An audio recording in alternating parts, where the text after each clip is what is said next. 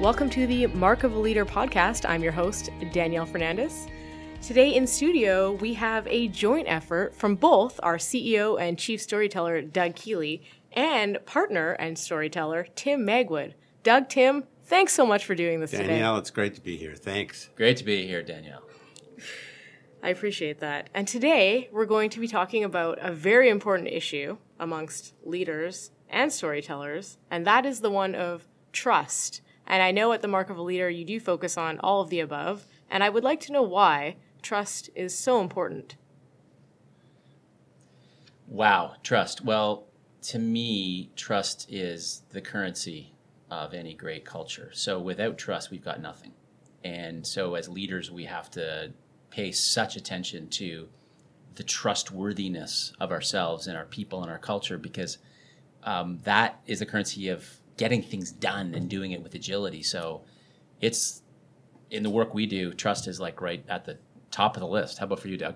Uh, 100% at the top of the list. If you don't have trust, you've got people who you can't get things done because the way any organization works is you take uh, you take something that has to be done, you break it down into tasks, and a bunch of people each take a piece of the task, and in the end, it's done. So even it's as simple as someone does a, a service job, someone does the accounting and the billing for it, someone does the, the you know the management of it. They're people with different jobs. As soon as there's no trust, everyone's doing everyone else's job, and uh, not only are you inefficient, but that's when friction starts get out of my get out of my pond, man. Yeah. so, in your guys' opinion, is trust earned or is trust given? That's a juicy question.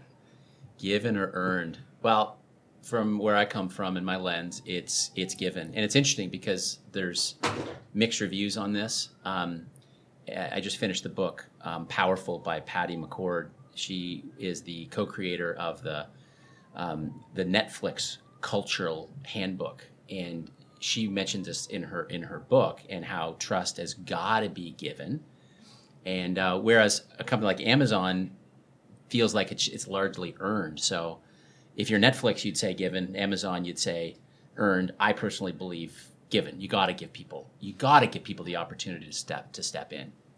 Well i think there it may be um, true that that the earning trust is um, is a bit of an old model. Uh, and it may be, it came to us from our, our, parents or grandparents where the environment that they worked in was not as fast. Uh, it was not as um, uh, intense, I guess is a good word, not as, certainly not as competitive. And so in, in, in an environment today, and we're only talking, we're talking about the business environment where speed, agility, efficiency, cost effectiveness, productivity are all important measures of how how a company can be successful. If, again, if you don't have trust, you can't have any of those things. Uh, so I think you start a culture by giving trust. Now, Tim, the question to me is, what happens when the trust is broken? So I start. I'm a new employee uh, working at the Mark of a Leader, and I, Tim and I say, okay, uh, Tim, you're my boss, and uh, you're going to do something. You say, okay, I'll have this done by Thursday, and uh, and here's what I'm going to provide you, Doug, mm-hmm. as the tools. And by the way, you know, after this series of events, we're going to promote you, and here's what's going to happen. And then you don't do that. Yeah. What well, happens? I, I, I, look at trust as like it's a bank account. You you you start it with a with a decent um, bank account for people, and as, as as they deliver and as as things are delivered, that bank account increases, and as promises are not kept, it decreases. And so, I, but I think we have to start with with a, a decent float for people so that they're not going into the red right away. So it's like a bank account, and but I, as people deliver more and more, then we trust them more and more, and that bank account gets larger. For me, it's sort of a withdrawals deposits kind of analogy for for trust. Yeah, that's a. I hadn't heard that before, but I think it's a great model. And when you think about it, uh, even the lowliest cashier at the smallest convenience store gets a, a float when they start. Yeah. You know, every bartender or waiter, waitress in the world gets a float. So interesting idea. You start with with um, you know X units of trust in your account. Uh, and then the more you do, the more you earn, and you're going to mess up, so you're going to lose some occasionally. Yeah. We have to allow for that, right? It's but I normal. think that's a, it's a great model that says you start with a float, so you're going to make mistakes. uh, and especially true of new people who are out there trying to do right and aren't going to do it all the time. Uh, I, that's I like the model. That's cool. So, do you think you can have trust without respect? Well, I don't um, because I think that um, no, I- the other way around. Actually, I think you can have trust without respect.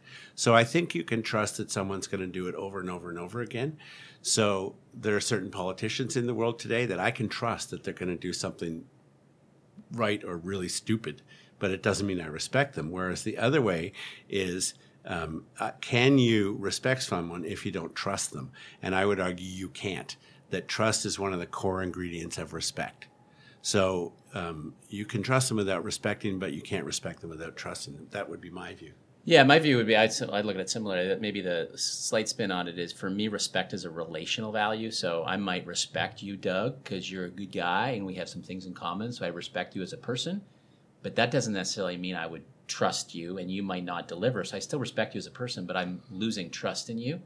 So they go to me. Trust is is an ingredient in sorry relate respect is an ingredient into trust. It's part of the mix, but it's maybe a third. I don't know, 25, that's 30 interesting. percent. And I see it the other way. I You see, that you see trust, is that the goes, ingredient goes, goes in respect. Yeah, Yeah. I could probably make an argument. Yeah, that's cool. Yeah, either way, but it's sort of they're certainly not the same, but they're super related. Oh, totally super related. Absolutely.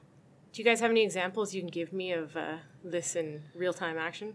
Yeah, I think in the business context, one of um, one of the stories that we share is this is the Zappos story. We we love Zappos because it's a highly empowered culture. They're they've they've grown fast. It's a terrific story.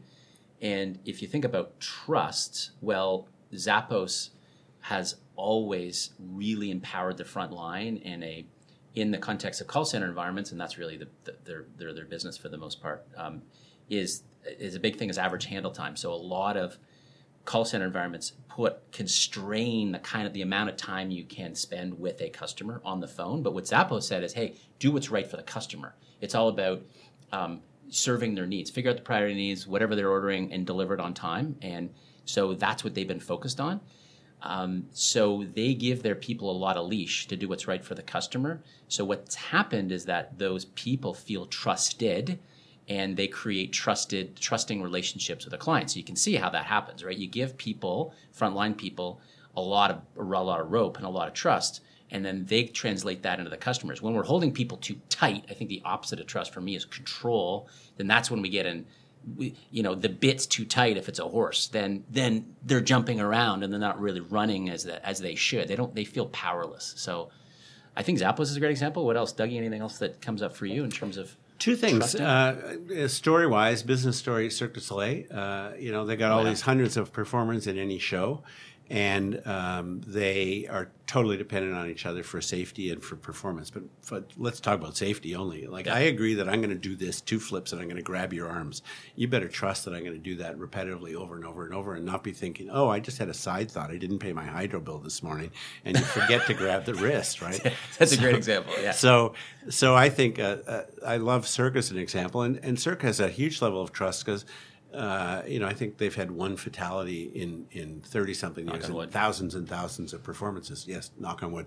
Um, and I also thought of virtually every uh, police or military um, situation where you, you're trained to do something a certain way, and you have to trust that your colleagues are going to respond in, in the way that you've agreed to in training, because your life, life or, or someone else's life could be on the line.